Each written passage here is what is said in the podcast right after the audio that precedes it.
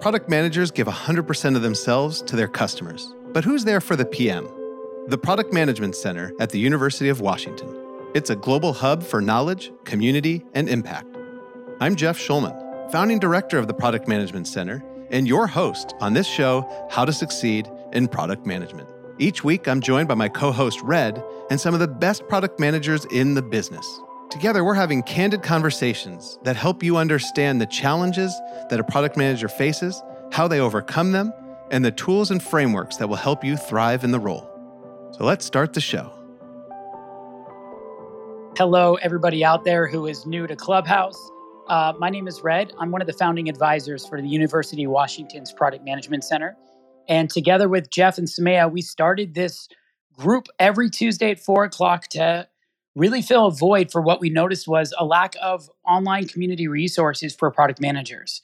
And so what we've done tonight is we're not only here with this live show, but with that red dot above me, we're also planning on recording this and putting it up as a podcast. So if you're interested and you can't stay the whole show, that's okay. Or if you have a question and you want to become super uber famous with us, come up on stage and ask a question later on, and you'll be able to find this, How to Succeed in Product Management, on Spotify and Apple and wherever you listen to podcasts. In addition to that, one more thing I'd love to point out. Thank you to Jeff. We're starting our Slack group. As a result now, if you're someone who wants to be part of a Slack group for product managers, so beyond just this event, we're talking almost 500. We're 13 people away, Jeff. 13 people away. So close. I know. So if you can, DM me, tweet me, LinkedIn me, woof me, fax me if you still do that. Just go to my profile, find me, and I'll get you into the Slack group where we'll be having an ongoing discussion as well as Q&A during this event and beyond. So with that in mind, if you can't tell, I'm pathologically optimistic, enthusiastic about product managers and wanting to help them in every single way. And so with that, I'm going to shut up so that we can actually do that now. All right, Red. So as Red said, we have multiple ways for you to engage in today's conversation about empathy. On Slack, or in a little bit, we will have, you could raise your hand and we'll pull you up on stage to share your ideas or to ask a question about empathy. So Samea, you are our all-star here week after week, sharing insight after insight, and your superpower is explaining why both current and aspiring product managers need to know what we're going to share with them. So can you tell us a little bit about yourself? I know most people know it, but I'd love for them to know all the products, not all the products you worked on, but we'd be here forever, but know how awesome you are and a little bit about why today's conversation is important. Yeah, always a pleasure being here with you all. This is one of my favorite rooms. I look forward to it every week because we get to talk a little bit with some depth about topics that are relevant to product managers. So Jeff and Red, thank you for putting this together, and Lisa and Kevin. I'm happy to be here with you today. So the two things I want to highlight around my experience are my 20 years in building tech products or software in financial services, healthcare, and media. And then during that time as well, besides being a head of product, a PM, an engineer, I've also been a founder. And so a lot of the lessons we talk about, I think, apply to anyone who wants to be a good leader, a founder, and a great PM. So excited about that. In terms of today's topic around empathy, the two things I want to make sure we convey are, one, for product managers who have been practicing for some time, you probably have realized that empathy is not only something that shows up in the work you do with your users or with your teams, but it also shows up in managing your career. So when we're talking about how to manage up, how to communicate effectively with leadership, how to understand what matters within your organization, empathy shows up. And so there are so many reasons for product managers who have been in the field to pay attention to this. And then the second one, for aspiring product managers, I think the concept of empathy sometimes comes up as something that you either have or you don't. But I believe firmly that it's a skill you can build. And as we continue the conversation, you're going to be able to pick up on the parts that make up that skill. What are the things we do as product managers to build that muscle, the empathy muscle that shows up in a lot of what we end up doing every day. Thank you, Samea. Great to have you here as always. Now, Kevin, can you tell us, you are Captain Empathy. So tell us a little bit about yourself. And then as Samea said, empathy is a skill. Maybe you could share a little bit about how somebody knows where they are in that skill development, where they to recognize that they have room for improvement. Yeah, thank you everyone for the space and coming in. I call myself Captain Empathy because exactly what Samea said is I believe empathy is the superpower, and specifically for product management is the critical skill. And I believe anyone can learn empathy. It is a muscle. It's a skill that you build. And the reason I'm Captain Empathy is because if you learn the superpower of empathy, you can be a superhero, and everyone can be Captain Empathy. And so my background, I've spent over 13 years in tech and product management for build the world's first commercial airlines IoT platform, where you could put all the planes on a map and connect with them and communicate in real time through satellite communication.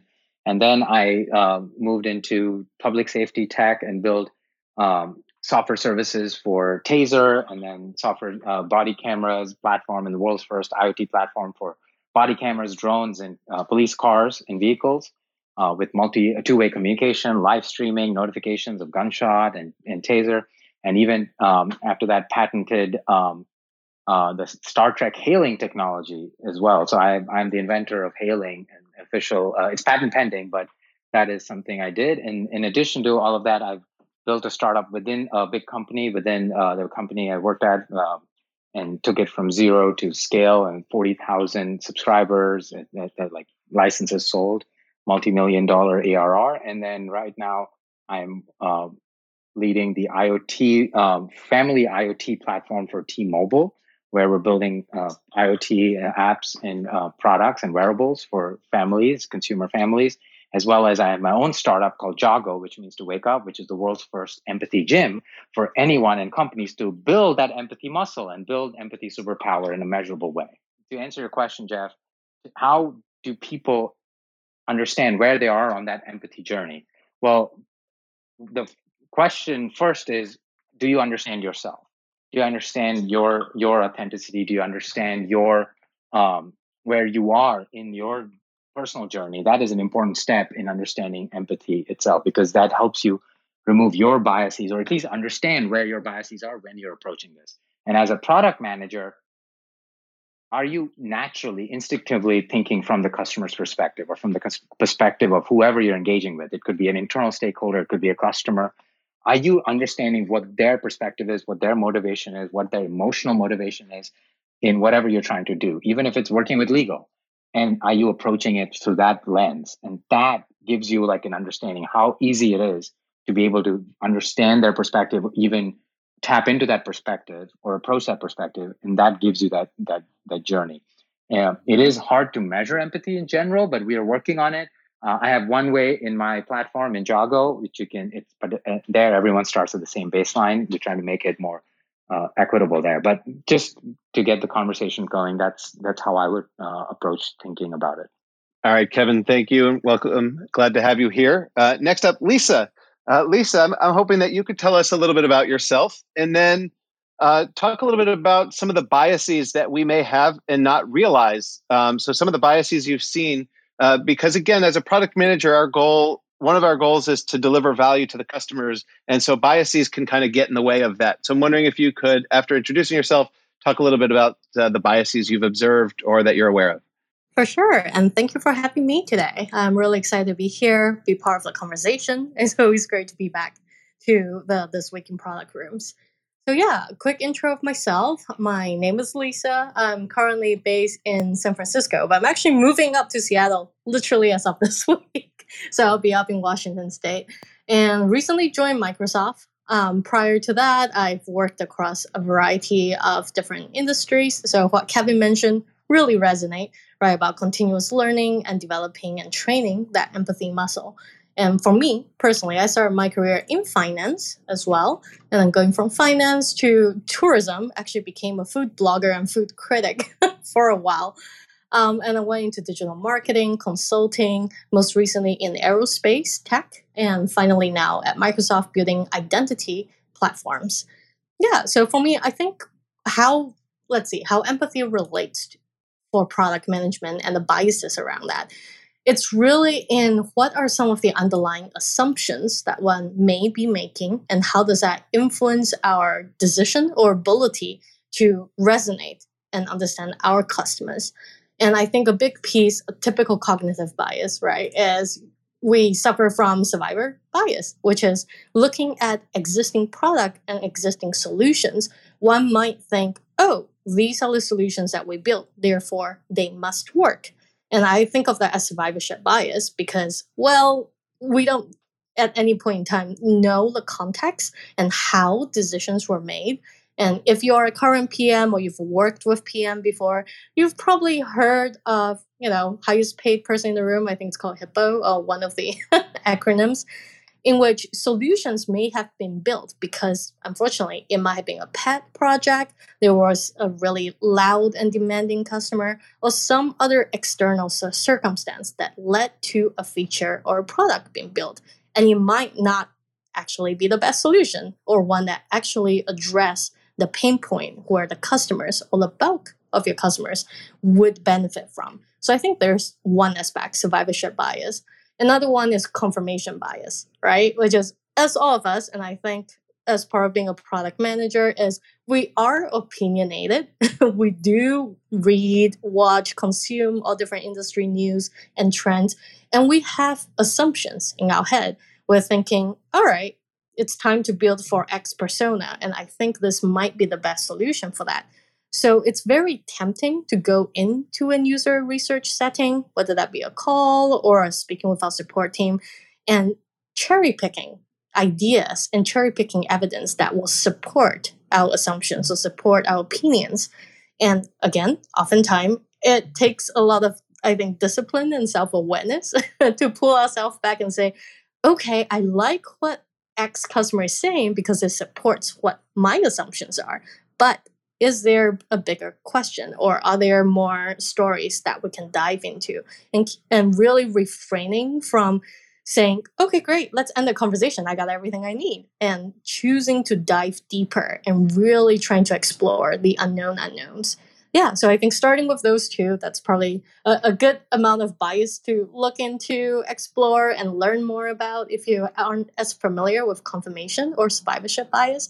But yeah, I think those two are the most common denominator I have seen in where things may go wrong, especially in a room or discussions around product management decisions.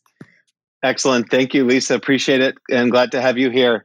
Samea, I'm wondering if you could share a little bit about maybe some context where lack of empathy has led things astray. So I don't know if you have any stories, without naming names, maybe not the specific products, to keep people safe here. But if there's a way to kind of share what happens if we're not empathetic, have you seen anything what goes wrong? Yeah. So here's how I want to talk about this. Sometimes, the time horizon creates situations where your behavior or what you build can be not empathetic to a certain set of stakeholders or personas. So what do I mean by that? You can talk to as many people as you want, to any personas you want, to any segments you want. But then at the end of the day, when it comes to implementation, you're going to have to prioritize one thing over the other. And so that lack of empathy can show up in the execution. And I think one of the things that a lot of us PMs struggle with around that prioritization is, how do we make sure that this other group of people, and the other word here is also not a great word to use, but it's a shorthand essentially for this time context that creates, that prioritization. So what do we do? And I say this because a lot of times we have to get a lot of stuff done. We have to deliver. We have to execute. We have to build towards outcomes. And then we forget about these groups that we know we're going to get to eventually, but later. And so one of the things I've started doing now, and I've learned over time, is to not forget about them and to make sure that at least the people I've spoken to through the interviews, or if we have a community page or a place that's accessible to everyone, to be very upfront and mindful around when we think we're going to address the needs of that community or that group. So I've learned that the hard way because I've been taken to task by users I've talked to and I've interviewed who have said, Samea, you talked to us, and yet we have not seen that change. We have not seen that update. And all they want is that courtesy of the communication to say what you're building first and then how you're going to get to them. What's your plan, essentially? So that's a specific example around communication that I think sometimes we forget about, but I think is really important. Thank you, Samea. And now my question is for Kevin. How do we be empathetic and balance the need to be empathetic with individuals and individuals from diverse backgrounds without falling into the trap of stereotyping people or bucketing into certain groups or trying too hard to have kind of visual demographic characteristics without kind of really truly being empathetic?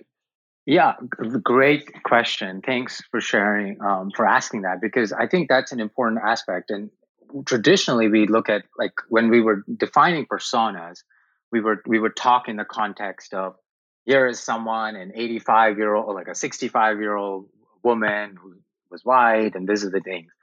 But what we should probably focus on is not those characteristics, but their needs. What are their needs? What are the problems? And try to understand and put data around the problems and the needs that we're looking at beyond what are the sort of the intersectional identity characteristics that might exist. For example, the need to eat. I'll just do something very basic. Everyone has that need. So the need to eat, and if I say it in that way, you're being inclusive because you're saying, okay, I'm trying to solve for this need. I'm trying to solve for this problem. So my persona is this person A, and this person has these problems or these needs. And if you define it around those needs, define it around the sort of the characteristics of the problem you're solving versus who that person is and their identity, that might help reduce some of that implicit bias and building the product for a specific identity type. And so, for example, if I'm building, let's say I'm building a tablet, and in the tablet, I say, okay, the needs are I want to make sure that I cover the focus, I cover building a product where the requirements are people should be able to read or listen to the content. Because the need is that we want anyone who wants to listen, or anyone wants all our persona A likes to listen to the content, and our persona B likes to read the content. And if you do it in this way, all the people that might have those needs, even if they have visual impairment or hearing impairment, they might be they get included because you're covering the needs. Thank you, Kevin. Lisa or Samea, do you have anything to add to what Kevin said regarding being empathetic and really working hard to not just get the same sample that you're being empathetic with, but not falling into the trap of stereotyping? Lisa or Samea, anything to add to that? So one of the things that Lisa brought up around confirmation bias, and the other one around phantom norms that I think about a lot, are just things to also be mindful of. So I mention emotional intelligence a lot because it has 4 components, and one of them is around self-awareness. And at the end of the day, a lot of this work comes down to that for the individual product manager. So, just wanted to add that to it, to all the goodness Kevin provided. All right, so we're going to open it up to the stage and a little bit. I have one more question for our panelists before we start getting comments and questions from you. But Red, can you gear them up? Tell them how they could get their comments and questions, some tips for how they could be invited up on stage, or how Absolutely. They could share insight if they don't want to come on stage. Absolutely. We're not going to pull you up against your own wishes. So as you're thinking about getting your questions answered, you don't have to wait for Jeff to ask for you. You also have the opportunity to come up on stage. At the bottom of your screen, there's this little hand raise picture button. You can click on that. There you go. A few of you have already found it. And we're going to start inviting you up on stage. All we ask is that you remain quiet and silent until called upon, just because we're obviously going through some questions with Jeff, and in about a few minutes, we'll start going down to you. The second thing that's also super important, you should have a picture and a profile that describes what you do and that it's relevant to what we're talking about today. So if you're someone who is on a vision to change the world, to make it a better place, it's a little too ambiguous. While empathetic to your goals in life, I can't be empathetic to everyone else in the room by letting you ask a question. Ooh, I am being biased, I know. So with that in mind, I'll start inviting folks on stage. Just mute yourself when you get up here, and excited to hear what your thoughts are. Oh, and Jeff, one more thing. You do not just have to ask a question. If you are someone in product and you want to contribute, please come up on stage as well, as long as you're not someone named Matt that wants to come up on stage and heckle the moderators. Well, we welcome you, Matt, at any time. He's got such a bad rep. He has never been a troll, yet he gets called a troll and told he's going to heckle, but he has been nothing but kind to us. Matt, welcome to the stage, man. Thank you. Kevin is Captain Empathy. I'm Captain Mischief. Are you running, Matt? No, not today. Woohoo! That's a change. I'll behave. Excellent. You always do, and we're always glad to have you here, and welcome new people on stage. Red, do you want to just kick it straight to their questions rather than me ask one more? Do you feel it's your turn? Yeah, let's do it. It's not about question of turns. It's being empathetic to those who've been in this room, so eager to ask their questions, that I'm going to go right to Ish Sharma, someone who's focused on the health space, or at least health in general, from Toronto, representing the Friends Up North. Ish, what is your question to the crowd? Hi. Thanks for such an incredible conversation. So my question is, how do you communicate, for instance, Samea mentioned how you gather all the user data and you have to prioritize and you have to keep all the users in the loop to ensure that, nobody feels left out. What are some of the effective ways to communicate that? If, for instance, someone is really looking forward to a feature, or let's say if there's something that you think is going to be a more beneficial feature or something that should be implemented first, how do you sort of manage them, and what is a most effective way of communicating that to the stakeholders? I'll take a stab at this one. So the answer of the most effective way to do this depends on the channels you have established already with your customers. So some of the tactics and places I have seen that happen, for example, I know there are companies who make their parts of their backlog public. And you can actually see the backlog that their engineers are working on publicly. And you can understand what the prioritization looks like. That's an extreme amount of transparency built in there. The other ways that I have done myself was either through email or through communities. So we, for example, at Remedy Health Media, we had health communities with users and patients and people with certain conditions in specific pods of communities. And I was able to go on the board or on that community forum and provide updates periodically. We would do sometimes calls every 3 months, quarterly calls, to just talk about the plans around the product. But it really depends on your product and what community looks like. At VMware, for example, we have VMworld, where some of those conversations happen. We have Spring. We have certain conferences where we have those conversations. So the channel has to be native and has to be part, basically part of your communication with your community and your customers or your prospective customers. And then you just add this additional communication piece to it. At least that's what has worked for me. Thank you. I have a quick follow-up question to that. If, for instance, how do you align what is important to users versus what is important to higher ups in your company. So sometimes there's a push for certain features, but you know that may not be consistent with the user data that you've gathered. So how do you navigate through that?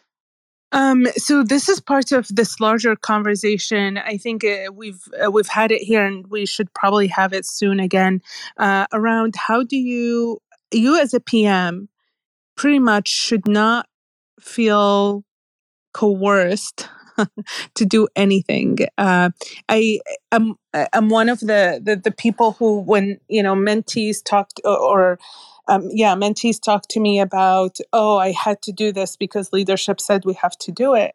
I think there are only two reasons why that answer usually comes up is one, you have not asked questions or enough questions to actually get the reasons.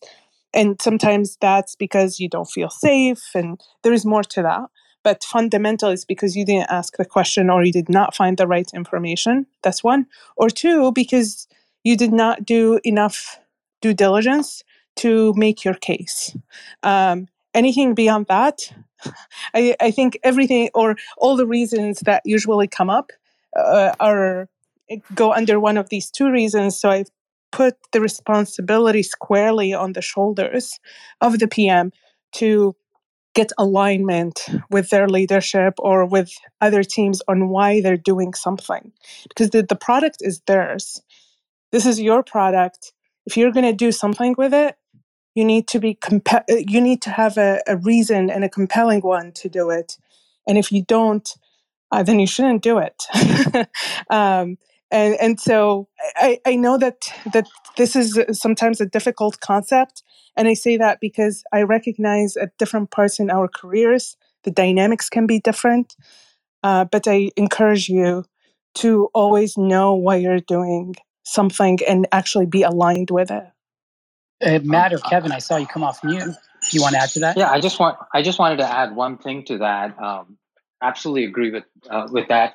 But in addition to that, I would say that try to also understand their motivations. You said you brought data to this situation and that you're still getting pushback.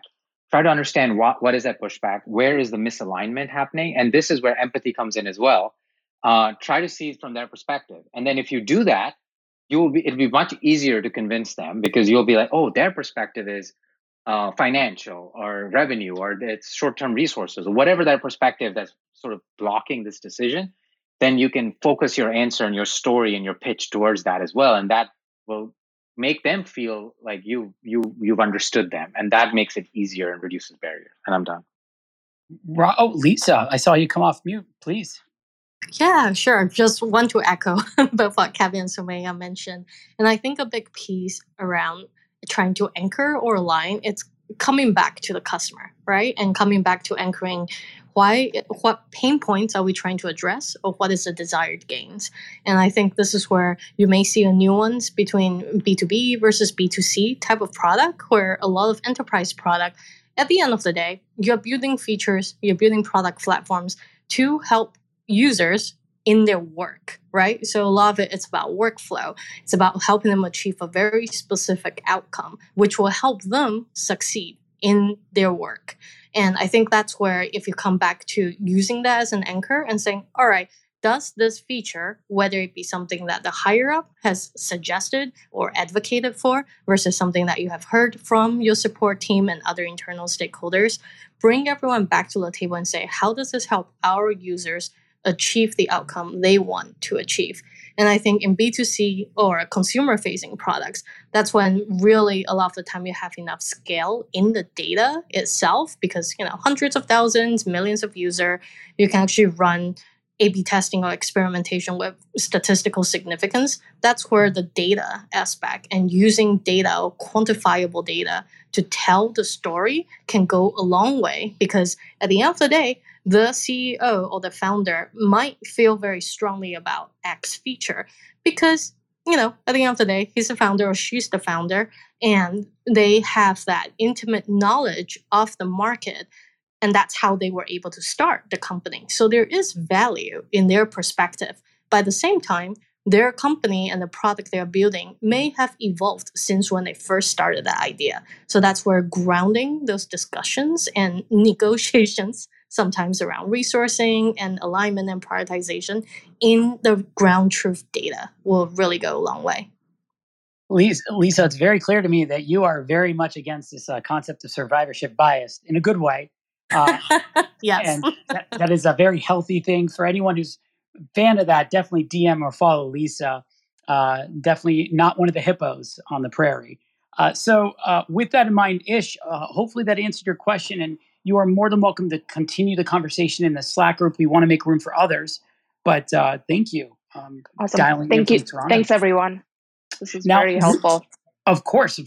Now, with that in mind, being empathetic to everyone on stage, I know there's others with questions, but I've been just quickly informed that we have a potential tangent alert. Whoop, whoop, whoop. And Samea, I'm giving you the microphone, the floor, to talk a little bit about what direction you'd like to go with this.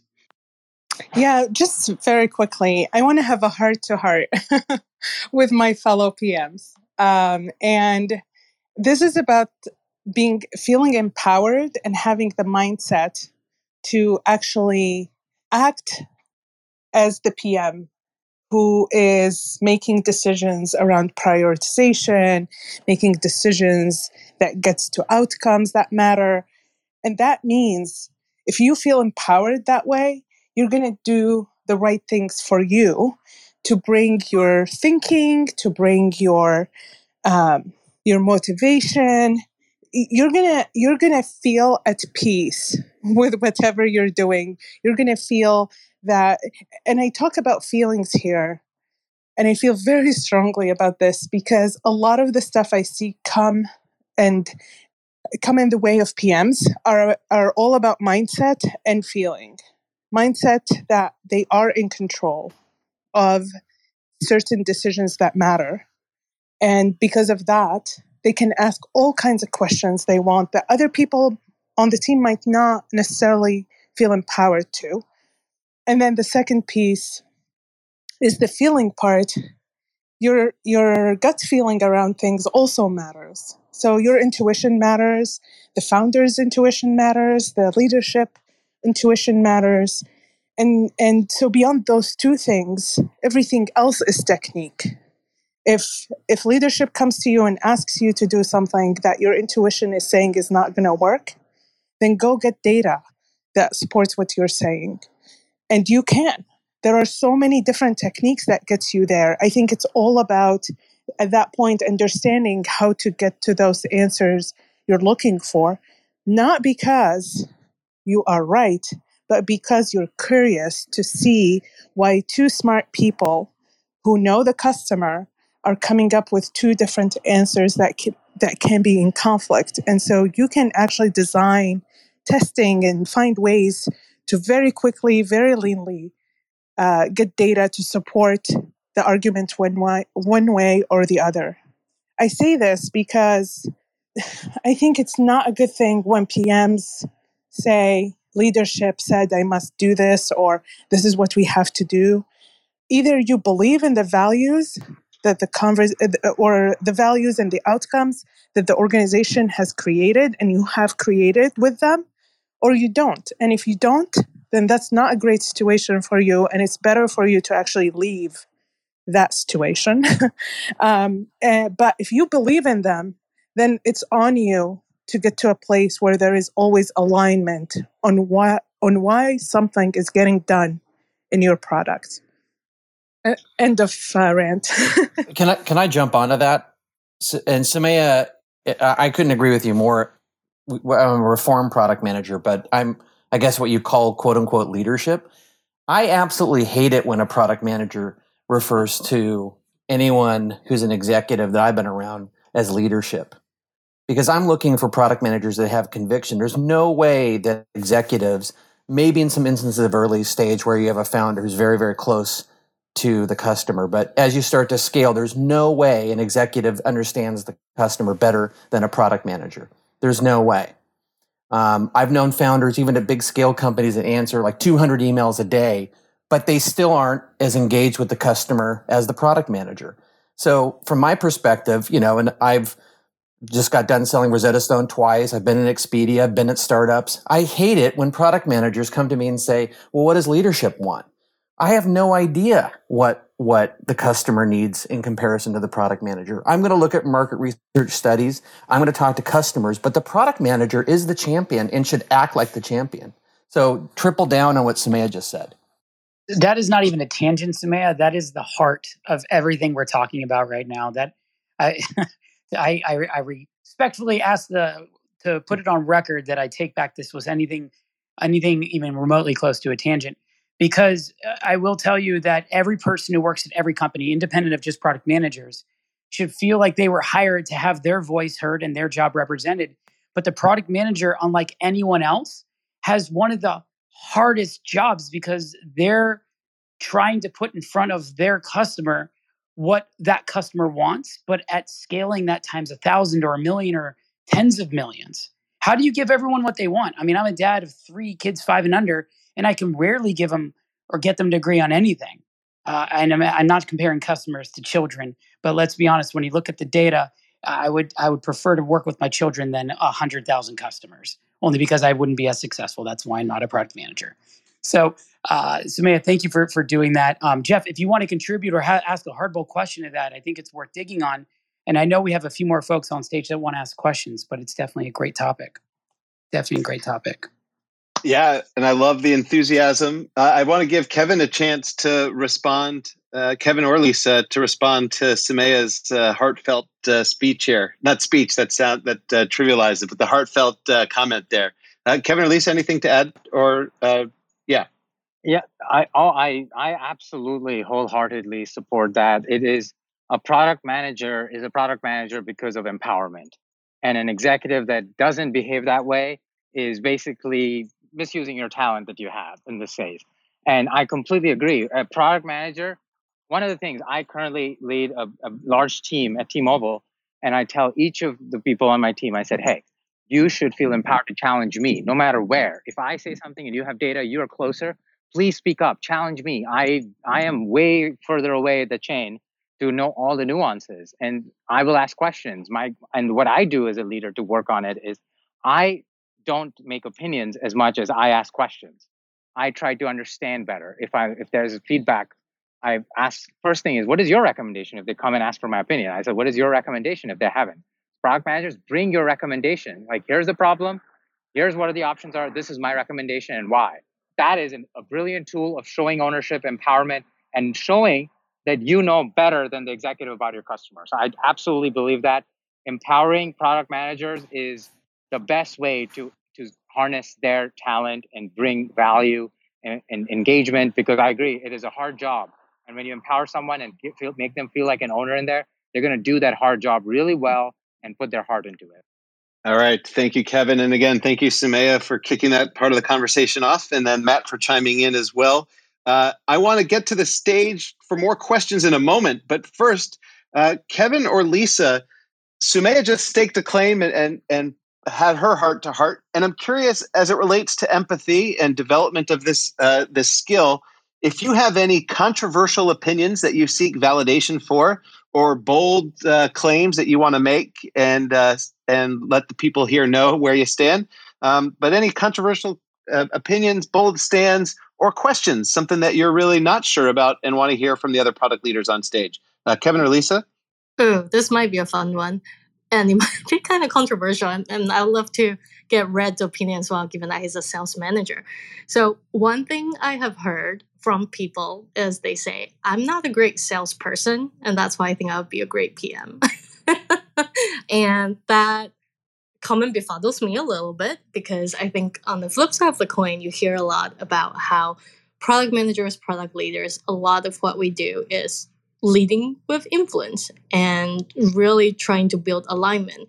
And in reality, I think that can also be rephrased as doing internal sales, right? Because you are fundamentally trying to practice empathy, to understand and use various techniques, whether that be building relationship through one-on-ones, to coffee chats, to, happy hours, whatever tickles your fancy, but finding different ways to fundamentally understand who our internal stakeholders are, what their priorities are and how you can find the best middle ground or some sort of a solution that will align with their incentive, right? And ultimately sell them on coming to the party and joining you and supporting you and speaking up and advocating for you when you are in that room making the ask.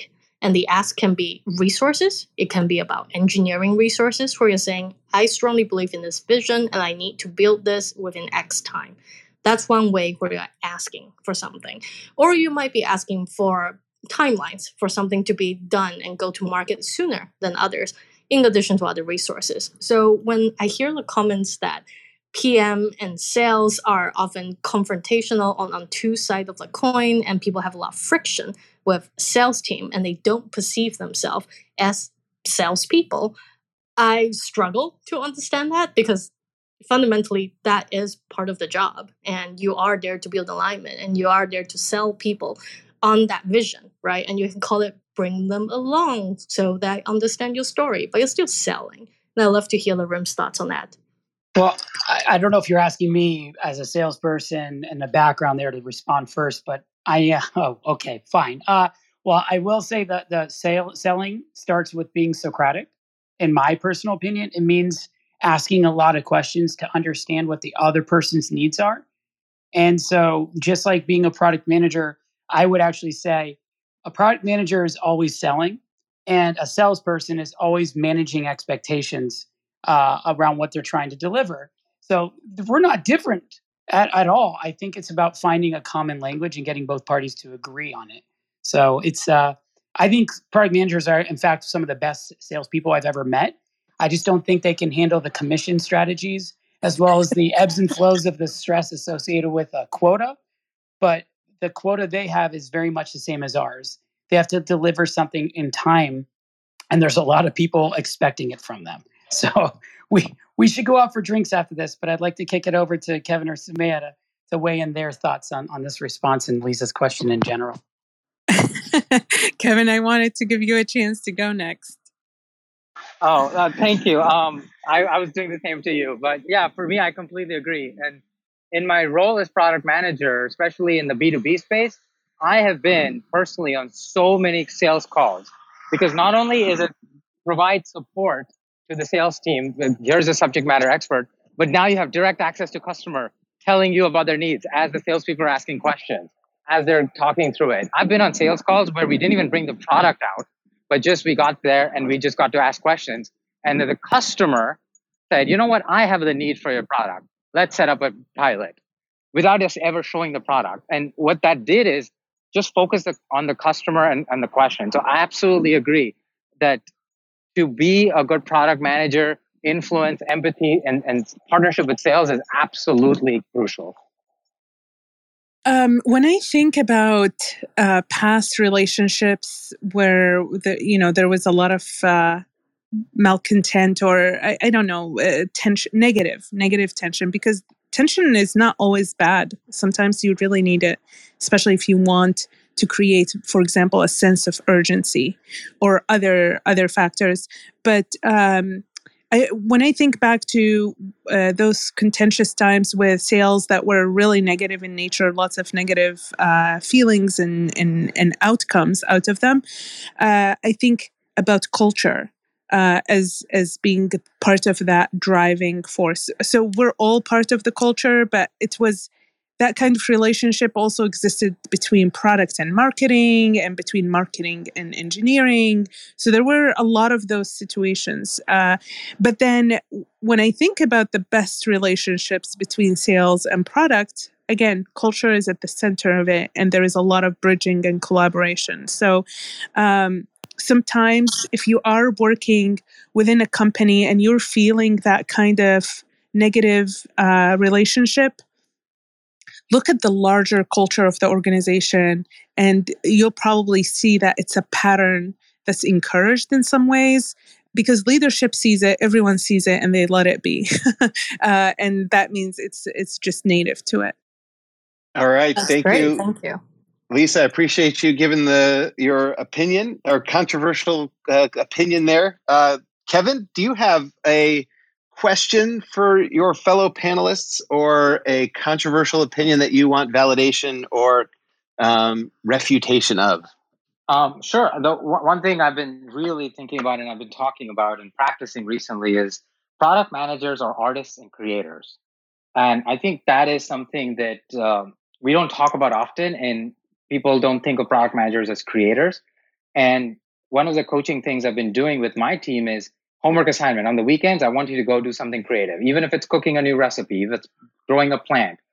What are you doing outside of work that is creating, that's some related to art? Because that impacts exactly what you're doing. Because when you're creating, you're thinking about the person, the audience, you're thinking about it, and you're trying to take your perspective and bring it in with around the perception of your customers. And creating like a recipe or doing a plant, it is an act of empathy. Creation and artistry is something that you understand yourself, which helps you understand other people. And I think it's a really important skill that we don't talk about as much as product managers are artists. And when you're writing those requirements, that's an act of creation. I would love your thoughts. If you disagree, I would love to hear why. Excellent, Kevin. Thank you. Lisa, Samea, or Matt, our resident troublemaker. Anything from the three of you to add to Kevin's comment? I was listening to a podcast today from Envision. It was with the CEO of Airbnb, and he was making a comment about why designers make the best CEOs, and it was around paying attention to customers and creativity. Those were some of the reasons. And every reason he ticked off, I'm like, that's true for PMs too. That's true for PMs too.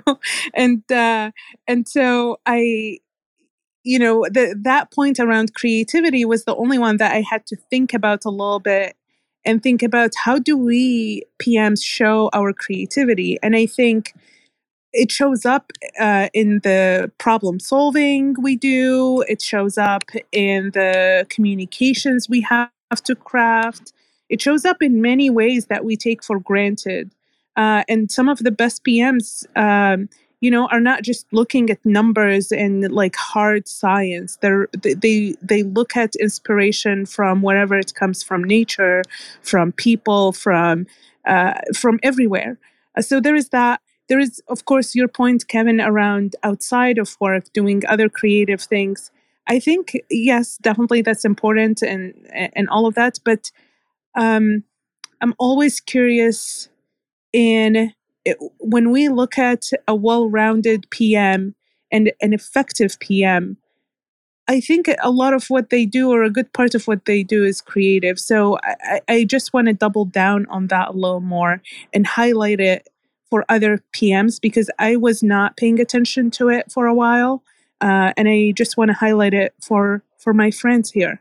You do some creativity in your work, just pay attention to it. In interest of time, sorry, Lisa, I don't know if you were coming off mute or doing the Clubhouse hand clap of off and on mute, but let's get a few more questions. Red, tell people any guidance they need and do your thing. Absolutely. So for everyone who hand raised, welcome back to the stage. Obviously, if you don't have anything in your profile that says you are in product, I'm reluctant to bring you on stage only because there's so much time. So with that in mind, we have Sheetal, hopefully I'm saying that correctly, as the Anaconda Inc. The question is, what's your question? And that was me being an anaconda, by the way. Really, I don't know if they make that noise. I like that. That's up there with the Scooby-Doo comment from last week. Sorry, go ahead, Sheetal.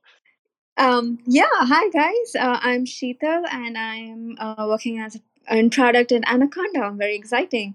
So my question is, we're talking about empathy now for our users and our customer base, but then when our customer base is an open source network or an open source community where it's really large and everyone's needs can be different from time to time, how do we empathize with the entire open source community as the whole? And the second one would be keeping that in mind. How do we prioritize any feature or any releases for them? Go ahead, Lisa. Oh, yeah. No, I was about to say, I think open source is really interesting because I think depending on how it sounds like it's more of a developer or technical facing product and platform.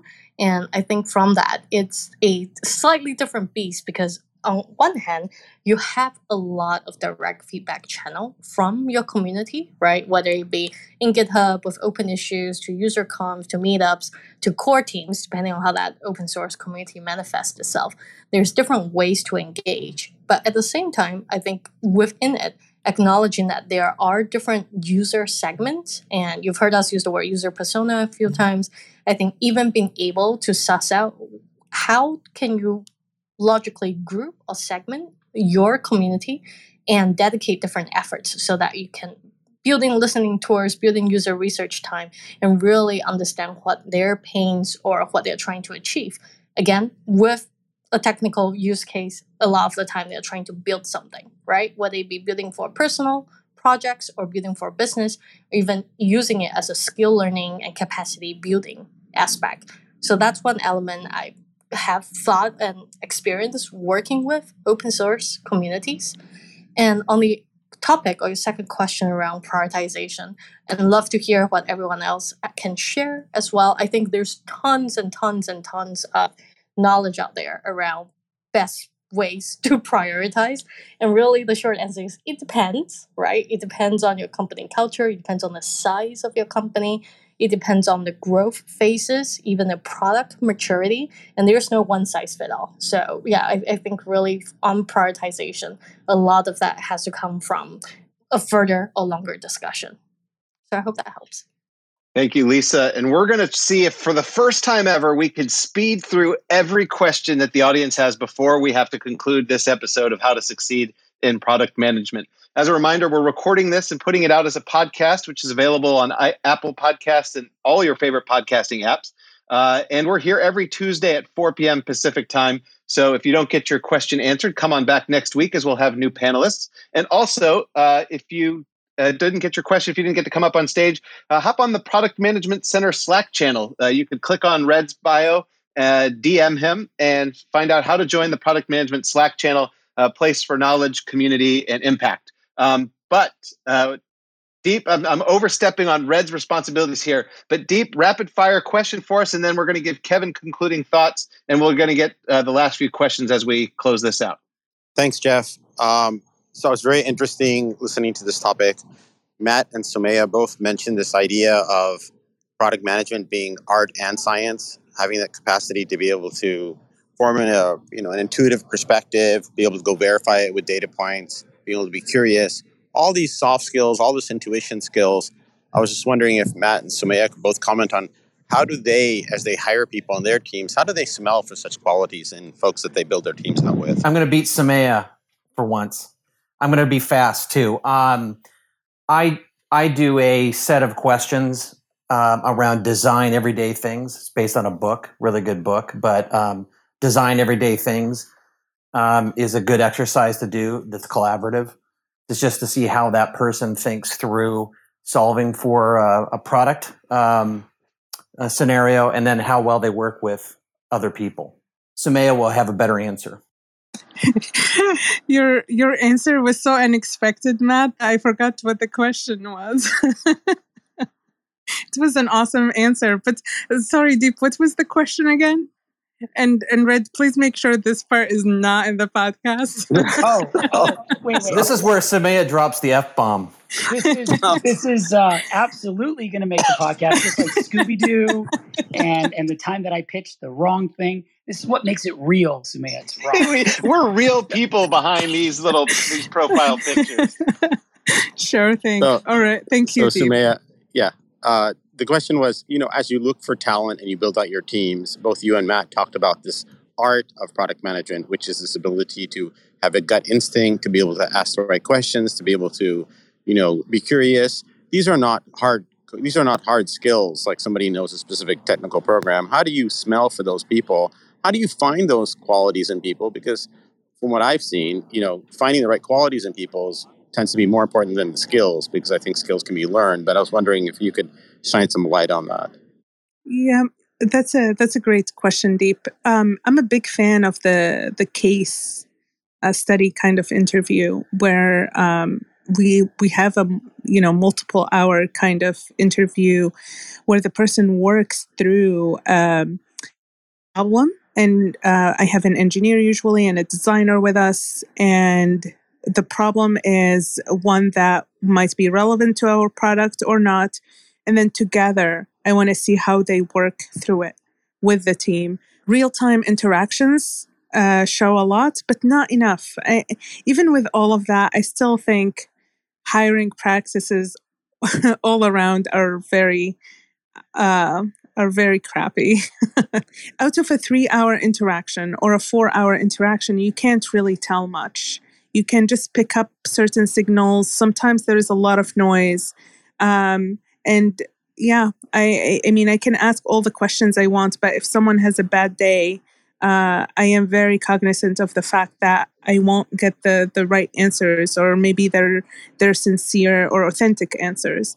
I know that wasn't your question, but yeah, to answer your question, I use the case study method. All right. Thank you, Samea. Thank you, Deep, for that question. I got to give Kevin a shot for concluding thoughts, and if extra bonus points if you're able to give some digestible, bullet-pointed takeaways that you hope the audience got from today's conversation before you have to go. Yeah, thank you so much. What an opportunity, amazing conversation. Every time I join, I learn so much. In conclusion, empathy is your superpower, and you can learn it. I believe you can be that next level, the 10X product manager, because of empathy. You will be able to influence people easier. You'll be able to have better intuition in where to look for the data and what are the questions to ask. And just ask questions. Accept the fact that you don't know what you don't know. Ask questions, be curious, and try to understand each other. Each of us, we're artists, we're creators. And so let's really embrace that approach as we go into this world. And I love what Samea said about get inspiration from all these places, and I do that all the time. I get inspirations from the most unique places, and then I come back and I talk to the team about these ideas. So look from outside your work. What are you doing to sort of replenish that inspiration jar in yourself and understand yourself? And thank you for Jeff. Thank you, Lisa, Red, Samea, and everyone for allowing me to come in and share my thoughts. And finally, I am hiring at T-Mobile. The job just posted, so reach out and we'd love to connect. Thanks. All right, Kevin, thanks for being here. And Samea, this is a rare opportunity for Samea can go a little bit longer than our normal 1 hour here. So we're going to utilize this, and Lisa's also able to stick around for a little bit. And so Red can interrupt when he's ready to manage the stage. But first, Lisa, Samea, and Matt, one resource that you would recommend to somebody as they are trying to develop empathy as a skill or recognize biases that they may have. So one resource you would recommend related to our conversation today. The one I always recommend, which I'm so sorry to people in this room who have heard this recommendation multiple times, which is the Daniel Kahneman book, Think Fast and Think Slow. It's a very heavy read, but you pretty much will feel after you read it, it has a lot of behavioral science and economic, data behind it. And he is a Nobel laureate. So there's so much to learn there. And then the second book is Emotional Intelligence. Yeah, I would recommend Anything and Everything by Brené Brown. And you've probably heard of her. She's a really popular TED Talk speaker. And TED speaker, and she also has a special on Netflix, I believe. So she talks a lot about vulnerability. Dare to Lead is one of her latest books, and I think in there, again, there's a lot of psychology, behavioral science, as well as human nature. So I really enjoy that. I think something more product specific is there's a great product coach speaker as well. Her name is Teresa Torres, and Teresa focuses heavily of her research as well as her latest book, and it's mostly around product discovery. So the early part of identifying problems, statements, understanding those assumptions, making hypotheses, and the process to validate that with customers. So I think on the topic of empathy today, that's the phase of product development lifecycle that I think would really benefit. And yeah, Teresa has some great content on that. And a lot of it's on her website or on her blog. So highly recommend. Thank you, Lisa. And then Matt, quick resource as it relates to empathy. Anything to add? Yeah, this is more colloquial. Adopt a customer. Try to come up with a representative set of customers. It can be a very small number that you adopt. They're on your wall. You think about them all the time. You actually talk to them all the time. Outside of all the wonderful things that you'll do in terms of, design sprints, user research, everything, it's always good, I find, to have a lot of empathy around a persona. Thank you, Matt. And now we're going to try super ambitious. Red, it's your turn to see if you can wrangle this crew for speed questions before we get to concluding thoughts from everybody. Absolutely. And for the record, by the way, echoing emotional intelligence, I did not have empathy, or at least I didn't believe I did growing up. And I was recommended that book in high school. And I will tell you, it is a reason I am where I am today, Samea. So highly recommend that as well. Arsh, I was empathetic to the fact that you are a college student aspiring to be in product, that I'd let you on stage without a profile picture. But we don't even know if you're human or AI. So maybe you can jump in and what's your question as an aspiring product manager? Our second guest today from Toronto, by the way. Hi. Hello, everyone. Thank you for this opportunity. So my question is, where do you draw the line or the balance between empathy and profitability or business sense? Where I'm coming from is I'm sitting on an idea that I think could be great for society, but I don't see where I make money with it. So where do you draw the line between empathy towards your customer and business sense? Great question, Arsh. Who wants to take it first? It's a race. Only Matt made it a race. Well, Arsh, let's put it this way. If you're not around to do business, your customers are not going to have someone serving them. So I know that's like a very, very quick answer. But truly, at the end of the day, the viability of the business is an important thing to the customer. Because if you are not able to sustain business operations and everything you do, then you are not going to be able to create outcomes or value for your customers. So there is always that balance. And as PMs, this is where conversations around outcomes are really important. And there is that tension sometimes between one outcome versus the other. This is why prioritization is not an easy thing to do. Sometimes you have to prioritize one over the other, but that's actually rare because ultimately the business cannot be successful without the customer being successful, at least not in the long run. You can make some short-term decisions that, gets you some wins, but long-term you will not succeed with that kind of thinking. And as PMs, rarely do we have those situations where, the business winning means the customer losing. It's usually a win-win situation. Thank you, Samea. Red, are we going to go for one more, or is it time for concluding thoughts? How ambitious are you? One more. Let's do it. Arsh, thank you for contributing. Chandra, you've been waiting patiently. And you know what? As someone as eager as you to wait through this whole thing, I could not give you an opportunity to ask a question. It'd be crazy. Get empathetic. So please, stage is yours. Absolutely. Thank you so much. I'm firstly grateful to be part of this group and especially to even listen to some of the likes of, of Matt and Samea, as well. So, for a couple of questions. First thing is I'm on the lookout for product management opportunities. So I'll be, humbled to know if there are any opportunities given that I've got 10 years of experience. And the second question, that I have is in the post-COVID times. What I've noticed in my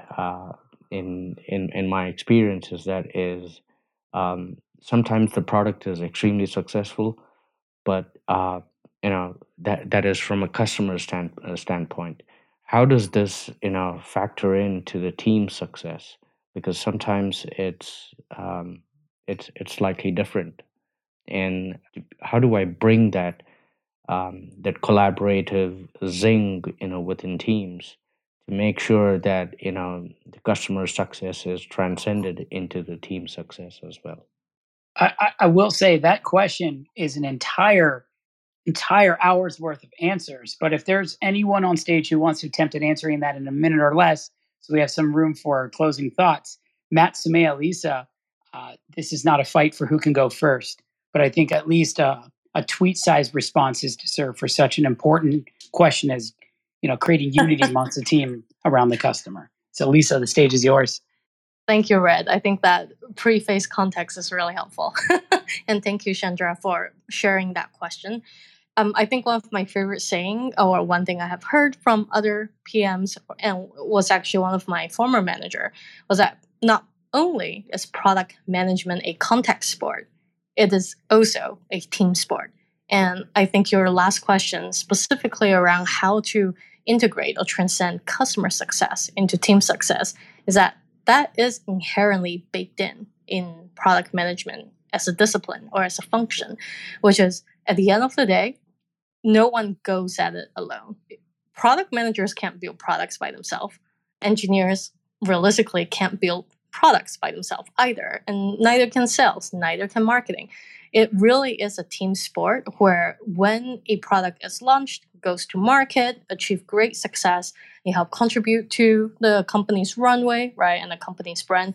All of these are a collective effort. And in many ways, when we are able to help our customers win, that's how we will win as well, both in surviving, right, as far as having a viable business case, both for the company, but as well as helping our users and helping our end consumers win in however they define success to be. So I think that's a big piece. And going back to your first question around breaking in or transitioning into PM, really, I think for product management, similarly, it's a mindset and it's a set of skills. And chances are you have already done aspect of the PM work and you have already begun to shape your thinking process as a PM. I mean, the fact that you're here today in this room, joining these discussions, and you're probably reading up, absorbing lots of information, listening to podcasts, attending events, all of this are super valuable. And I think the question is not how you're going to transition, but more of when you're going to transition. And I think a big piece coming back to empathy, right? It's storytelling. So I think the moment you're able to connect with what you have achieved and the skills and experience you have learned and what you have seen on the front line, whatever work you have been doing, I think once you're able to translate that into product management and looking at your profile, I see you have AI, machine learning experience, recommendation systems. These are all super in-demand skills, especially within tech SaaS platforms, right? Any of the big companies you can name, the Microsoft, Google, Facebook of the world, recommendation systems, it's everywhere. So yeah, I think really connecting the dot and being able to craft your story and show that value proposition to a future employer. Market yourself as the product and show them why they need you. I think that's when you see your transition will definitely happen. All right. Thank you, Chandra, for being here. Appreciate your comment. And Lisa, great answer. Lisa, since you had to go first, can you share any concluding thoughts? Maybe one bullet takeaway that you learned or something that you've said that you want to reiterate? Any concluding thoughts to leave the audience with? Yeah, I think, again, thank you all for having me today. I've always enjoyed the conversations with the Week in Product folks and really appreciate being here. I think my key takeaway today that really resonated is definitely the fact that, product management is both an art and a science. And I think in many ways, being PMs ourselves is we have the privilege and we are in the position to create, right? To bring ideas into reality. And I think that's something that's not spoken about enough, and I'm really glad we were able to have conversation around that today. So thanks again for having me. Thank you for being here. Matt, you joined a little late and unexpectedly, but you are a key part of the product management center here at the University of Washington's Foster School of Business. And Matt, I'd love if you had any bite-sized pieces of wisdom regarding empathy that you would like to share with the audience in concluding thoughts. Yeah, I'm bummed that Lisa left, because I think the one thing I like to say is it's just a real pleasure to hear Lisa today, because I think she dropped some golden nuggets on this discussion today.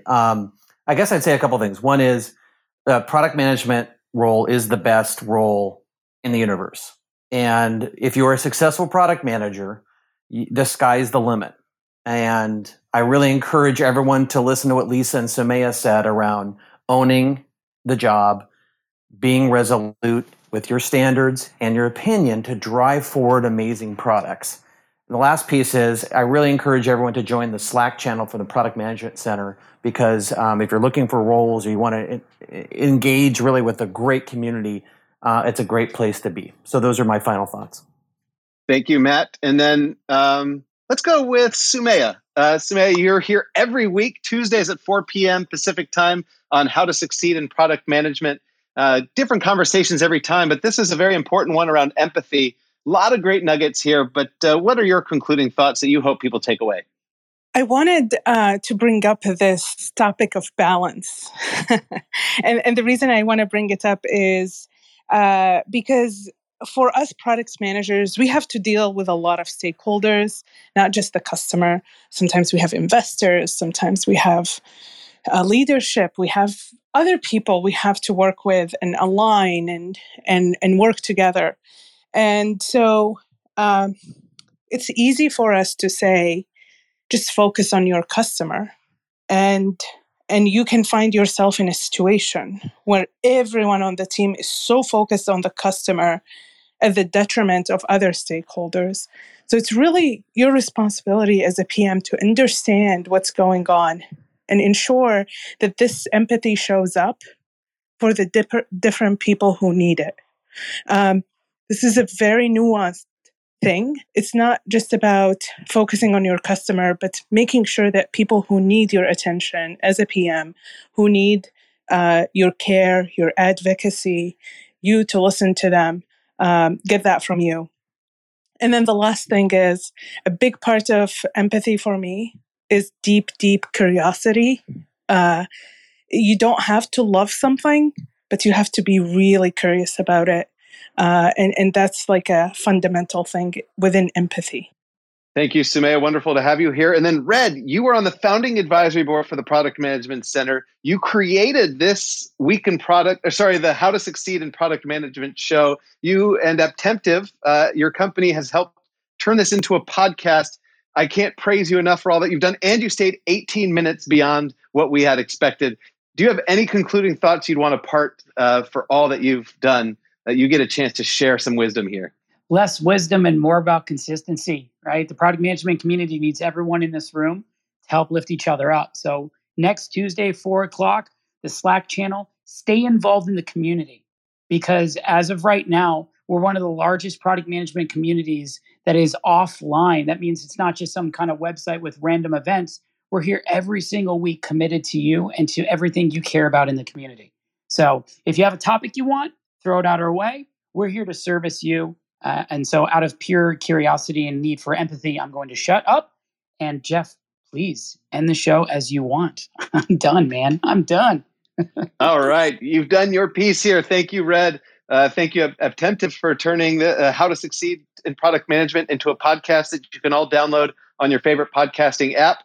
And thank you for being here. As Red said, we need to do this together. So the Product Management Center at the University of Washington is on a mission to develop a more diverse, inclusive, and skilled product management community. And to do that, we're going to need people who are ready to learn about topics like empathy, accessibility, inclusive design, responsible AI, ready to learn more than just about dollars, but about changing lives. And as we kind of balanced, we talked about, when you change lives, you will do well by your company. And you will do well in your career. But most importantly, it's a moral imperative and a business imperative to have a more diverse, a more inclusive, and a more skilled product management community that develops products that universally improve lives, not just for the select few. So please join us every Tuesday at 4 p.m. Pacific time here on Clubhouse.